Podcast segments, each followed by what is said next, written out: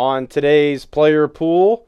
A little motivation to explore in this last full month of the season before the playoffs begin. Then we're going to cover the Zach Moss obvious situation before I get in a little overboard in a rant about, and I'm so sorry, about Aaron Rodgers. Have you heard of him? He's in the headlines every once in a while. Let's go. It's the Player Pool Podcast with your host, Austin Raboyne. Welcome back to the Player Pool Podcast. I'm happy you're here.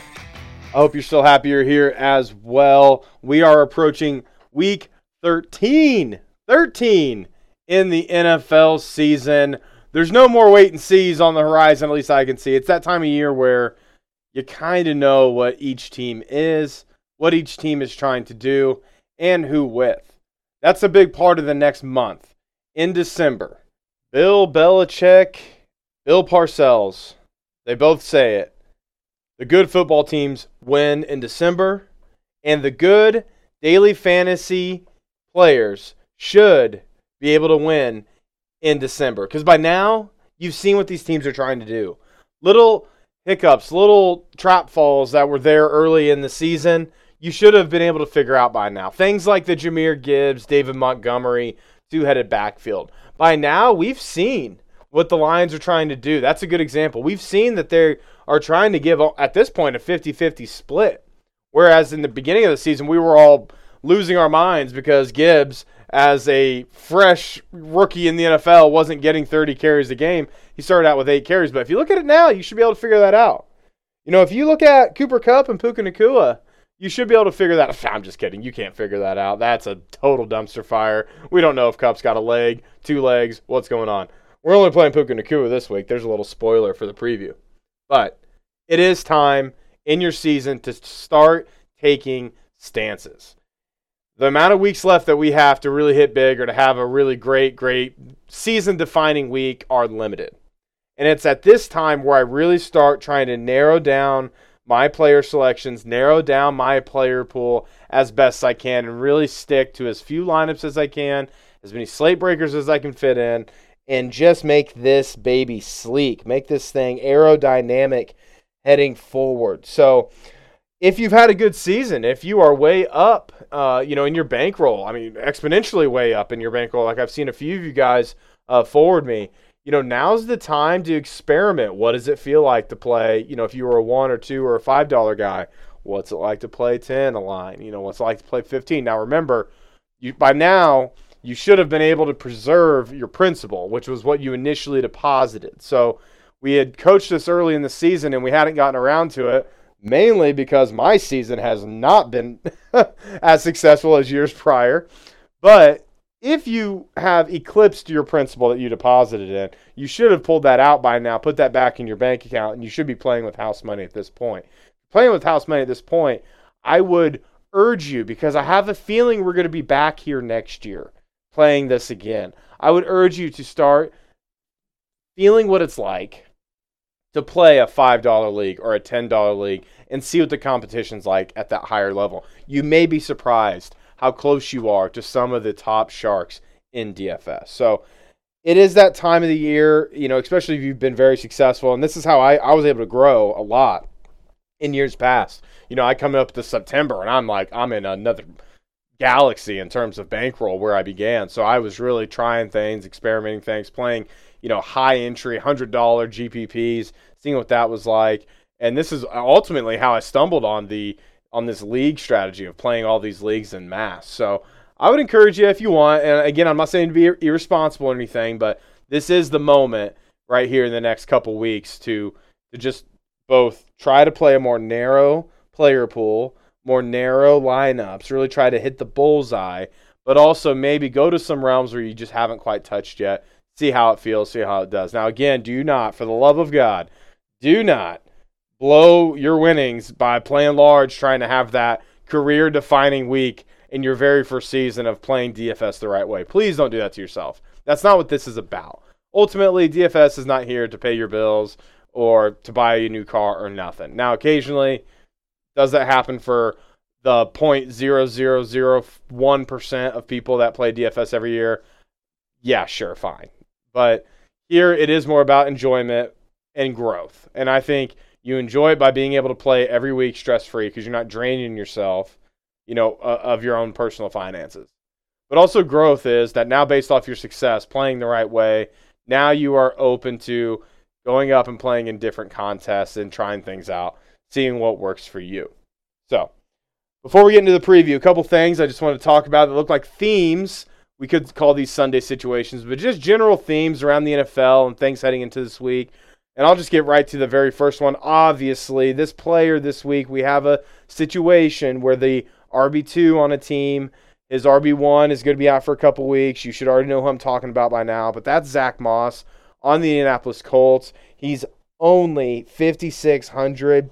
Just to emphasize how much of a absolute lock this guy is. If you can remember early in the pod, early in the season, we were talking about our labels. I mentioned the lock label, and I said that it would only truly be used about 2 to 3 times a season, and that's been pretty true throughout this season. And Moss this week is a great example of an absolute lock. You've already seen what he can actually do when he had the RB1 role. At one point, he was a top 5 statistical running back in this season that we're currently in. So early in the year, he was already there.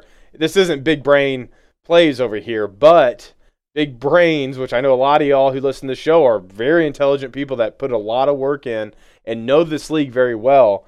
Some of you guys, I think, could be enticed, tricked, convinced that because Zach Moss is going to carry so much ownership this week that you need to avoid him. You need to be contrarian. Let the 90% of the field fall off if he fails, and you'll live in the 10%. And I'm just going to give my thoughts on that line of thinking.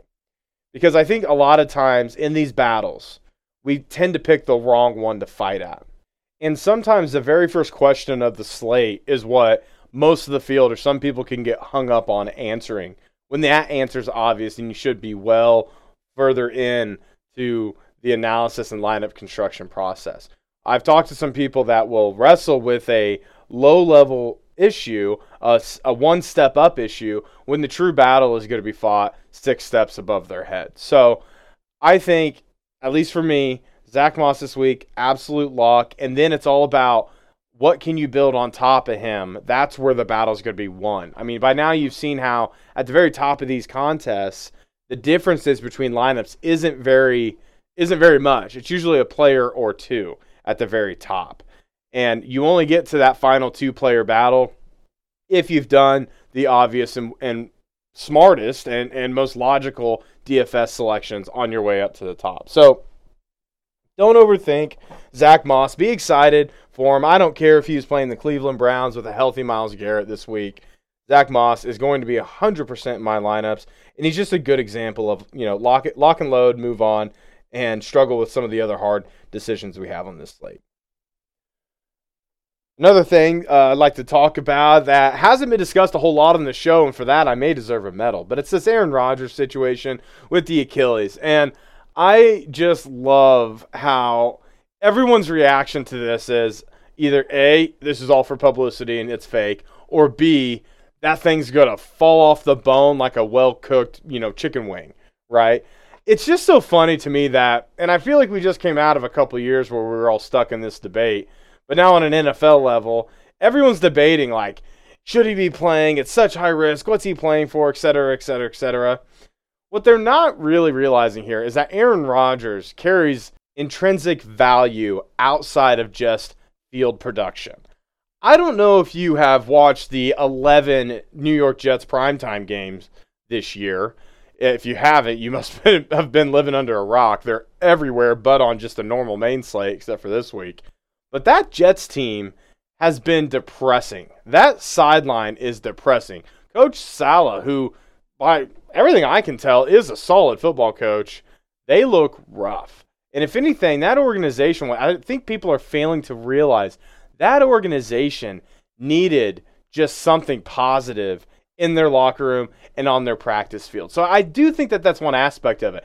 You don't realize, and maybe we always need to be reminded of this, but these NFL players, it's not a luxury game for them. It's not just for fun. This is truly their job, and I'm not here to virtue signal and be like, protect them at all costs. Like, we have coal miners, you know, working that have true employment issues that we should care about. I'm not super concerned about the NFL, you know, how they're all employed and, you know, we need to protect them from everything. But it is still a job for them. And that job does not just require responsibilities to practice and play football games. There's a lot that comes with that contract, especially as a quarterback.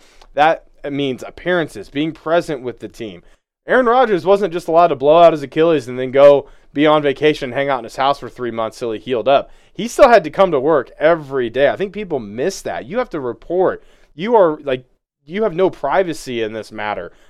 Your body, to some extent, is owned by the New York Jets. They're paying you millions of dollars for it. So he's been coming to work this entire season.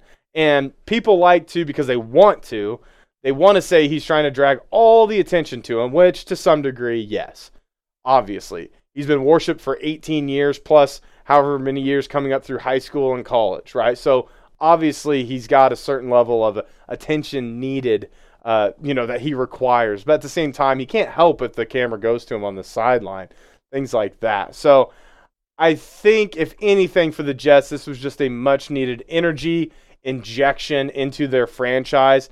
And at the same time, once again, unless you can show me your medical degree, I have no idea what's gone on with Achilles research and procedures and the medical advancement of that injury. I mean, I can tell you that the mechanism of injury and what occurs in an Achilles tear, to me, seems like it would be an easy fix. It's two pieces of a tendon located between your heel and your calf, and somewhere between those two junctures, it snaps and they roll up on each other in your foot and your calf. That's all I know about an Achilles tear. But to me, it does seem logical that in 2023, the human race maybe has decided that, well, maybe we should focus on fixing that instead of letting people be disabled for 18 months, you know, and beyond. So I just find it funny that no matter what is said about Aaron Rodgers, we all jump to to me, an old opinion of just diva, wants all the attention, ridiculous, total attention sinking. I think the story is always more nuanced. And I think one part of growth, I think in your life, as a fantasy football player, everything is, can we grow beyond these old tired diva, prima donna, it's always about him, these rich, spoiled NFL players. It's so easy. I just think we can really move past all of that and maybe assume that, maybe he's on the sideline because he's being paid to be. Maybe he's coming back from an injury because, I don't know, in the last 20 years, maybe they figured out how to fix that injury just a little sooner. The people that run NFL teams, even the worst NFL teams, even the Chicago Bears, have some level of IQ and intelligence, okay? Give them that much credit. And Aaron Rodgers is a tens of millions of dollar man. And he's going to be that man for a couple more years by how it looks with the New York Jets. So give those smart people that run these businesses, run these teams, some credit. Because they are truly the 0.00001% of our society, of athletics. I mean, it's just funny to me that all of these, quote, experts online, on Twitter, the guys that literally are selling you fantasy material every year, who haven't made an athletic move in a decade, are really out there right now just doing the same old tropes just for your attention, just for your entertainment. And that's all it is. So that's my little rant on the whole situation. I just figured, hey, it's been all season, haven't really done an Aaron Rodgers focused rant. There it is. Those are my thoughts. Hope it made sense. Hope I didn't offend anybody out there. All I'm saying is, as time goes, maybe just don't pick up the exact same takeaways and arguments that you've been picking up and spewing out your whole life. And I'm mainly talking to the fantasy touts and quote-unquote experts, analysts on Twitter that mislead a large portion of the DFS community and the players. All right, enough of that. Let's get to the Week 13 preview. It's a big one. We got a 10-game slate ahead of us. Right now, I will say every game you look at has a weird weather forecast. As of this recording, it's Thursday night. The show comes out Friday morning. No one knows what the weather's going to be 4 days from now. So see the weather in Saturday night into Sunday morning. Don't give too much credence right now to the weather forecast. But first game on this 10-gamer, we got the Los Angeles Chargers going to the New England Patriots. And you know my thoughts on a West Coast team starting at the noon time slot, or the 1 o'clock Eastern time slot, going across the country to play an East Coast team. I do think that that's kind of a negative for the traveling team. And here we have our Chargers, the old Chargers, the Herbert stack. I had a couple years of just loving running out Herbert stacks, but it started last year and it's continued into this year. It has not gone well. Something has changed in this team, whether it's age, whether they're just tired of their coach, whether it's just getting stale. They're getting stale with Staley, and it's time to move on. But these guys are just not as reliable as they used to be. I still like Herbert in this game. I still like Ekeler, and I still like Allen. And for whatever reason, Allen's price is just way too big for what his role is and his ceiling is, and even the route tree he runs in this offense. It all doesn't make a lot of sense. Allen's nursing a shoulder injury as well, so he's liable to take a solid hit and be out at any time. But without anybody else below him, he's still at 9K. That's a solid price, so he made my player pool. But this team that I used to run multiple lines with and interlace two different kind of Herbert stacks, I no longer feel obligated to do that. So if I'm playing Justin Herbert, I am fully committed to Justin Herbert, and I'll be stacking a very expensive stack of Ekeler and Allen with him if I do it. So Herbert made my player pool, although I am trying to limit my lineups as best I can in this last month of the season. 5 quarterbacks made my player pool overall, so I'm not sure if Herbert gets in there for me. And then on the Patriots side, I don't know what you saw last week when the Patriots played the Bears, but I know what I saw, and that was a team very, very okay with losing. I think Bill Belichick, in the back of his mind, whether the franchise has sold it to him or he actually believes it, or the franchise just wants him to believe it, but they all seem pretty okay with being a top 2 or 3 pick in this upcoming draft and having an outside shot at Caleb Williams, assuming the Bears can screw up getting the first overall pick. The Bears are in their way for sure with the first overall pick. The New England Patriots know that, because the Bears should not have won their last game against the Minnesota Vikings. So it was kind of a tale of two lines of thinking or ways of doing things last week. But I saw the Patriots lose a game 7-10 to the Giants, and Belichick did not look overly upset on the sideline. And then I saw the Bears fight for a comeback win against the Vikings, kind of letting the Patriots inside the top 2 for the pick. So I say all this to say I like Ramondre Stevenson in this matchup, but just know this team could be closing up shop pretty soon, so it's pretty risky. So Ramondre Stevenson, nobody else in the Patriots for me, and that's just kind of my overall outlook on the Patriots for the rest of the season. Next game, Atlanta Falcons at New York Jets. Depressing meets very depressing. Depressing on the Atlanta Falcons because we still can't get a thrower at that quarterback position. Desmond Ridder looks just like the Desmond Ridder that got benched about a month ago. So kind of negates Drake London and Kyle Pitts, John Smith, and company. And then you got Bijan Robinson on the road. New York Jets, great defense. It's all about who has the ball longer in this game. And I do think that Bijan Robinson at 8,100 is a negative matchup, negative value, but he still makes my player pool. So I at least have him for that. He did not, I'm just checking. He did not get highlighted, though, as a preferred player in my pool.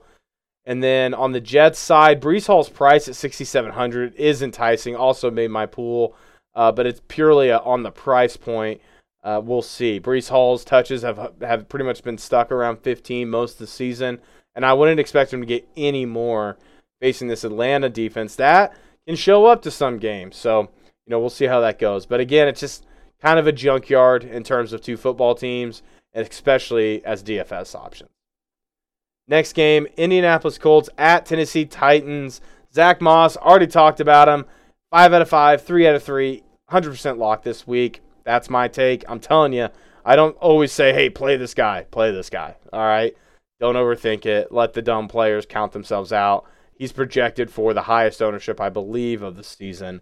Be in the crowd on this one, okay? Don't be a hero. Below him, though, we have Michael Pittman and Josh Downs, two guys that you would consider. My thoughts, though, on Pittman are just he's always in that 7K price range, and truly, if you look at it, his ceiling is about 2x at the 7K price range. This week, 7,900. The Tennessee Titans' pass defense, I think it's hard to say that they're pass funnel defense at this point anymore. Middle of the league against the pass. So I don't absolutely love Pittman, especially in a very pricey week, which we're going to get to some prices that shock you.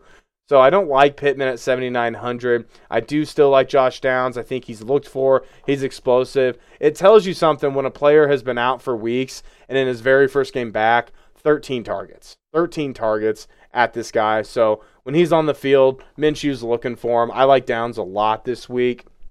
On the Titans side, I love me some Derrick Henry this week for a lot of reasons. Some of them are superficial, of course, but there is some logic as well. I like Derrick Henry. Actually, these 2 points kind of go, it's kind of an equation here, you know, a 1 + 1 = 2 thing. But I like Derrick Henry because, one, he had a terrible, disappointing game against the Indianapolis Colts early in the season. And all the game log researchers are, all they're going to do is click on his name, scroll down, look at it, like 7 fantasy points against the Colts like 2 months ago, and they're going to count him out. But one thing that I know playing as long as I have is, one, Derrick Henry's, this is the second part of that equation, Derrick Henry's production and efficiency per touch has gone unchanged. I would say, I would argue, has gone unchanged. Now, the offensive line has dropped off significantly, so he has not been able to overcome negative game scripts. But, and here's the big thing if you've been playing for years, Derrick Henry is the king, and he is especially the king of winter. Derrick Henry has been a league winner.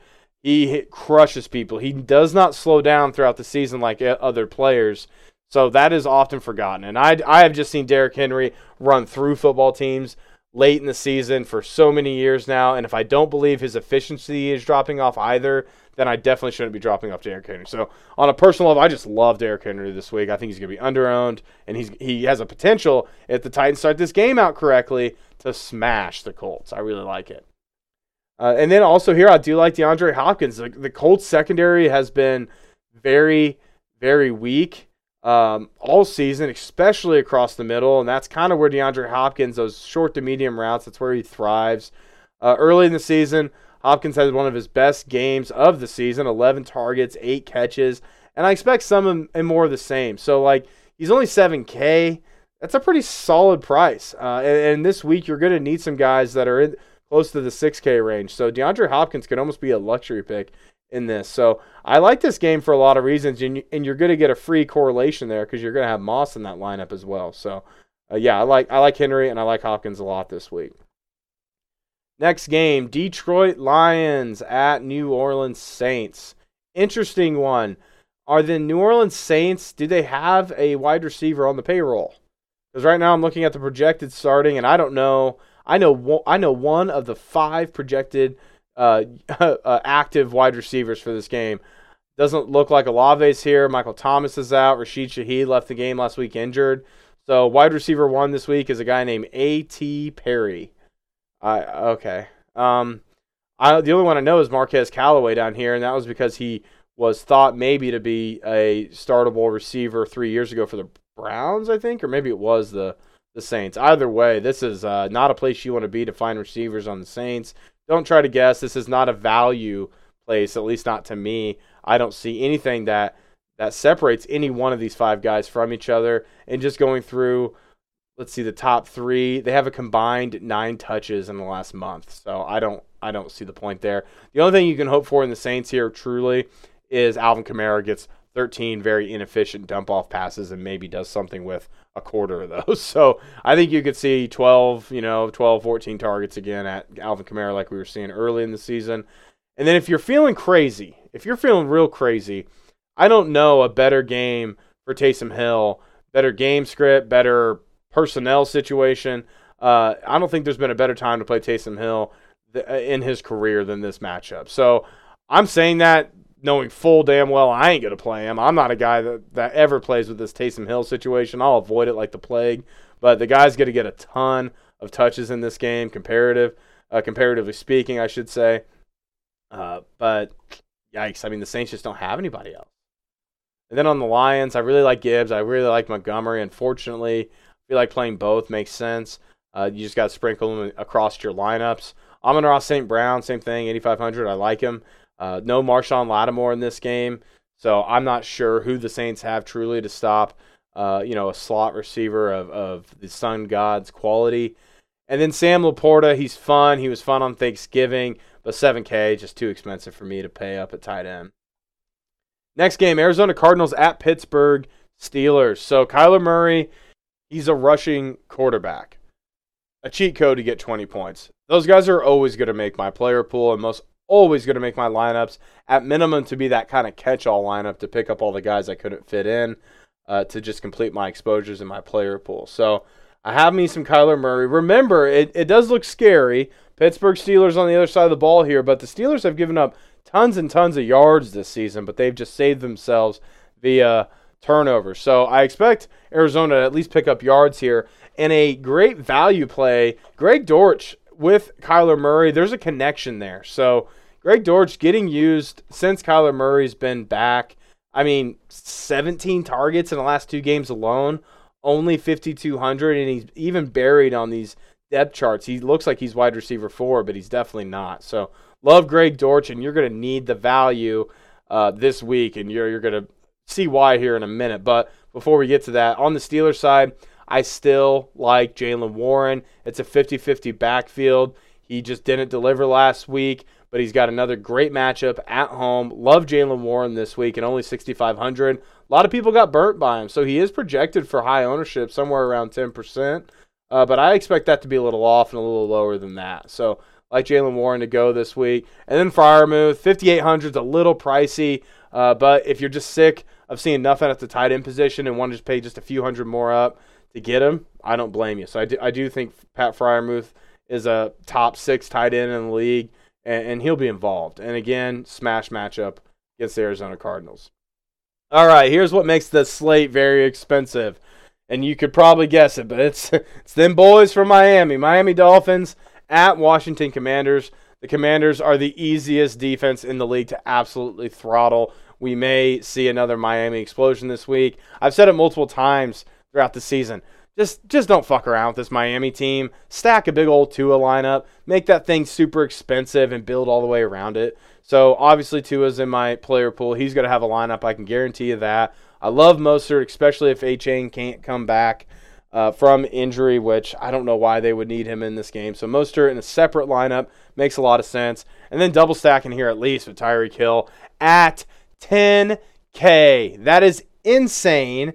Tyreek Hill, who, if you listen to the last episode, I should have added that he should be number 2 as an MVP favorite behind Christian McCaffrey, but Tyreek Hill, 10K. That speaks to what kind of season he's had, but also to the matchup that they're walking into against the Commanders. So Tyreek Hill may very well do 300 yards in this game. If you played him in 2 different lineups at 10K, I still don't think that would be dumb, quite frankly. So love Tyreek Hill a lot. Love Jalen Waddle a lot. I would be very free plugging those guys in and figuring out the rest, this week. Like them a lot. And then my mind would say, hey, I better play some guys back on these kind of stacks or on these players. But again, it's like a 7 wide receiver room over there. No idea. Logan Thomas, they keep saying he's an athlete, but he doesn't produce. So I don't really consider him at tight end either. And then one big graphic that's been floating around this week is how Brian Robinson has outscored, all but maybe 4 running backs in the last 6 weeks. I don't care. 6,800, going to be in a negative game script, not a passing down running back anyway. I would expect his touches to be lower than average, and I'm just not interested in this week at all with Brian Robinson or anything on the Washington Commanders. All right, next game, Denver Broncos, the ever-improving Denver Broncos, going to the Houston Texans, playing in a dome here. Russell Wilson, and again, I'm not a guy who's trying to sell you quarterbacks, and I'm pretty stout on the not fucking around rule with quarterbacks, but this is a game I could see Russ sneaking up to 20 points. So for season-long purposes, maybe you want to plug him in. I know I'm plugging him in. I got him on, I think, 1 or even 2 fantasy leagues I'm in. Still, that's right. I'm still in some fantasy leagues. I can't say no to old friends when they ask, but on a season-long level, Russell Wilson's good, but I could see some good stats coming out of this game. I like Courtland Sutton. They had a bad matchup last week. I said it wasn't quite time to pull the trigger but they went to Courtland Sutton a lot last week, especially in the red zone. So he is clearly wide receiver one in this offense. I will actually, this is the time to get some Courtland Sutton because you know you're going to be playing some Texans this week anyway. On the Texans side, C.J. Stroud made my player pool, probably getting a lineup made for him. And if you're making a lineup for him, you're bringing his two friends, Tank Dell and Nico Collins. Paid off last week, or almost paid off last week. Sure to pay off this week as well. You should feel comfortable with that. Now, Robert Woods and Noah Brown, they're in there right now. Noah Brown, limited practice participant so far this week. I'd expect him to play, but with both those guys back and Noah Brown being priced at $6,400, I have a good feeling that Noah Brown, just from what I've been able to see, has overtaken Robert Woods, at least in the mind of C.J. Stroud, which is the most important. But I don't want to pay $6,400 in this week with Tyreek Hill being $10K to find all that out. So going to sit out on the Robert Woods, Noah Brown thing, see how that plays out. But overall, I would feel really comfortable playing C.J. Stroud, knowing that Patrick Surtain is going to be either on Tank Dell or Nico Collins, figuring out who he would be covering. Here's a research assignment for you guys. Figure out who Patrick Surtain is more likely to cover most often in this game, and then you know which of the two Texans wide receivers to play. Next game, Carolina Panthers at Tampa Bay Buccaneers.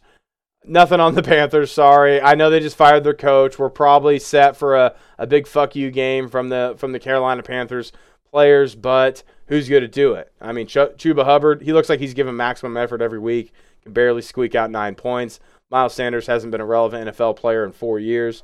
Just nobody's told the NFL that. Maybe you think Adam Thielen's going to show up, catch some slot passes, but nothing's exciting on this. If Hayden Hurst ends up not playing again, I'm comfortable playing Tommy Tremble again.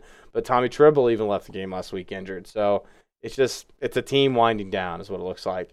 On the Tampa Bay Bucs side, I love, again, Rachaad White this week. Last week felt like a disappointment when you looked at his fantasy points, but then when you look closer, he did get the yardage. He just straight up did not get the touchdown. So love Rachaad White, and he is projected for high ownership, so you pretty much have to find space for him in your lineups this week. And then I'm going to stick to what I said on the Tuesday show. To me now, it's only Mike Evans as a pass catcher. Chris Godwin's always going to be priced just a little too high for what he's doing. He's not playing at a 2X production level at the mid-6,000 price point. So just Mike Evans for me. Cade Otton at the 5,100, still a good bargain bin tight end. All right, the next game, and I wish this one wasn't on the slate because it just makes this slate lopsided, more lopsided than it needs to be. But it's here. So 49ers going to Philadelphia Eagles. So funny how Vegas is viewing this. They're viewing this as, well, the Eagles have knocked off every other good team in the league in the last few weeks. Surely they can't do it again. The 49ers are actually favored in this game by 2.5 points. The 47.5 projected total, which is still one of the highest ones on the slate. But I could see this game going either direction. Big defensive game, big offensive shootout. You still label Christian McCaffrey as the slate breaker, so you're going to find room for him here, but this should be a tough go, and I could see this game being one where he ekes out like 17, 18 fantasy points. We'll see. And on the other end, it's too random for me between Debo and Brandon Ayuk and Kittle. So I'm probably not going to be touching all this, and I'll just kind of close my eyes and pray I don't miss the big offensive explosion. And then on the Eagles side, Jalen Hurts is just a cheat code at the quarterback position. Just like I said last week with Josh Allen, you don't really think about the prices with those two players especially. So 9K, that sucks, but you're playing him. DeAndre Swift, he's had a couple disappointing fantasy weeks. But I like him at 6,700. That's actually approaching value. So I'll keep playing the guy and hoping he breaks through. His touches overall have not dropped. They've stayed pretty much the same, right around in the mid-teens, upper teens. So I'll keep rolling him out despite the, on paper looks like a bad matchup. I'll keep rolling him out. A.J. Brown, Devontae Smith, two guys you got to consider. I've had better luck just having a Hurts and A.J. Brown stack all year. But it still looks like to me that Devontae Smith is playing at a 2X pace. 7,700 could challenge that this week. One thing I've noticed is that when this Eagles team goes up against kind of a buzzsaw of a defense, a really tough defense, the defense shows up to shut down A.J. Brown, which opens things up a lot for Devontae Smith, especially downfield, strangely enough. So keep your eye on Dallas Goedert as well if he does come back. I think what that tells you is maybe that's just two less targets to Devontae Smith, if that helps your decision-making at all. I wouldn't be playing Goddard, though, in his first game back from a forearm injury. 5,500 still, kind of the border for what I'd be willing to spend at the tight end position. And the last game of the slate, and this one kind of hurts my brain to look at a little bit, but it's Cleveland Browns at Los Angeles Rams. Unlikely that Garrett plays in this game for the Cleveland Browns defense, Myles Garrett. So what to expect here? Joe freaking Flacco is somehow back in the NFL and starting a game for the Cleveland Browns. So that speaks to the health of the Cleveland Browns franchise. It's good to see some consistency somewhere in this league. But nothing for me to consider on the Browns, except for I will say this. Joe Flacco was a tight end pumper, baby. And when he was playing for the Jets, I remember Tyler Conklin was a nice little option. So we have Chief David Njoku at 5,600, it's considerable, and there's a lot of people look to be kind of excited about it. Strangely enough, as it sits right now, he is projected for, wait for it, 20% ownership on this slate. I don't know where that number's coming from. It may be just late in the year, and these projected ownership people are just losing their minds at this point. This may all be junk science in terms of projecting ownership, especially after what I saw last week, but that's what it says. And we'll see. We'll see how that rolls. I am interested to see, without Myles Garrett, is the Cleveland Browns pass defense as effective? And I'd be willing to guess that it's not. So I really like Puka Nacua, 7,200. We're getting big discounts on these Rams receivers. Maybe it's because of the matchup, or maybe it's because of the shit production we've seen in the last couple weeks. But love Puka Nacua. I do not trust Cooper Kupp's health. Yet at 7,100, I'm going to find a spot for him. You're not going to see that type of a player be that low unless his career's over. And I haven't seen quite yet enough to see that he's on his way out of the league. So probably get both these guys sprinkled across the board. Thank God that they're as low priced as they are. And I wish this guy was. Kyren Williams, 8,500. Rough, but again, when a player comes back from 5 weeks off due to injury and his team gets him first game back, 22 touches, that is, dare I say, CMC level, right? That just tells you what McVay thinks of him, what the team thinks of him. So I like Kyren Williams. He's got to be considered kind of in that upper echelon of running backs in the league. 5 weeks off, comes back, 22 touches. Yes, it was against Arizona, but 22 touches, they didn't need him for that game, and they used him anyway like that. I like that a lot. So I'll be getting him. And I think, again, you may actually find lower ownership, one, because of what looks like an overpriced player, but also this matchup has just destroyed people all year. But their best player and arguably the best defensive player in the league shouldn't be playing. So I like the Rams a lot. And one more thing to add on Kyren Williams, he should be in a positive game script. L.A. is favored in this game. They're at home. They're favored in this game by 3.5 points. And did I mention Joe Flacco is quarterbacking for the Browns? So all the things line up for Kyren Williams to actually have a really good game in this one. So I like it.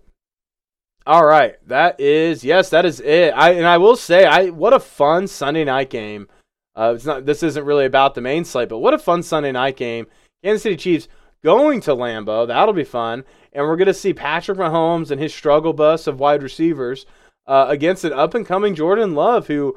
the question is, was that an easy matchup on Thanksgiving, or is he actually stepping up as a starter?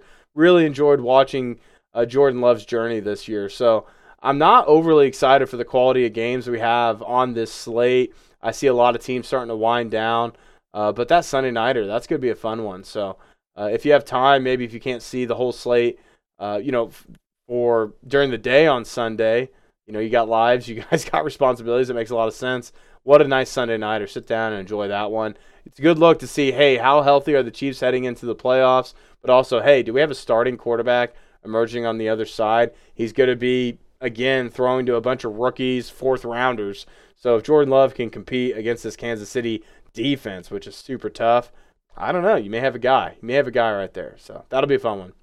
All right, well, hey, that'll do it for this episode, this week's pod. Again, you can always reach out to me on Twitter at PlayerPoolPod. Throw me anything you got, any questions, any insights. Help me out. If you see something that you are like, this is my passionate play of the week, this is the one that lines up, it's what makes me feel good, I love this player this week, throw it at me. I want to hear it. I want to get some feedback from you guys as well. So anything you need, always here for you guys on Twitter at PlayerPoolPod. Otherwise, good luck to absolutely everybody. Good luck to me. Good God. I feel like I'm mid-tier in this player pool. We got guys doing backflips. You know, we got guys doing cartwheels off the diving board, and I'm over in like triple floaties, too afraid to go to the deep end. That's the kind of DFS season I'm experiencing right now. But one thing that's kept me in it is just enjoying the ride with you guys. So hopefully see you in here Tuesday. Hopefully you have a great week. Hopefully you have a good weekend. Spend time with your family. Spend time with those you love. Shoot text messages to your old buddies. Give them hell. All the good stuff. We'll see you next time.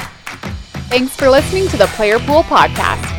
You can find us on Facebook and follow us on Twitter and Instagram at Player Pool Pod.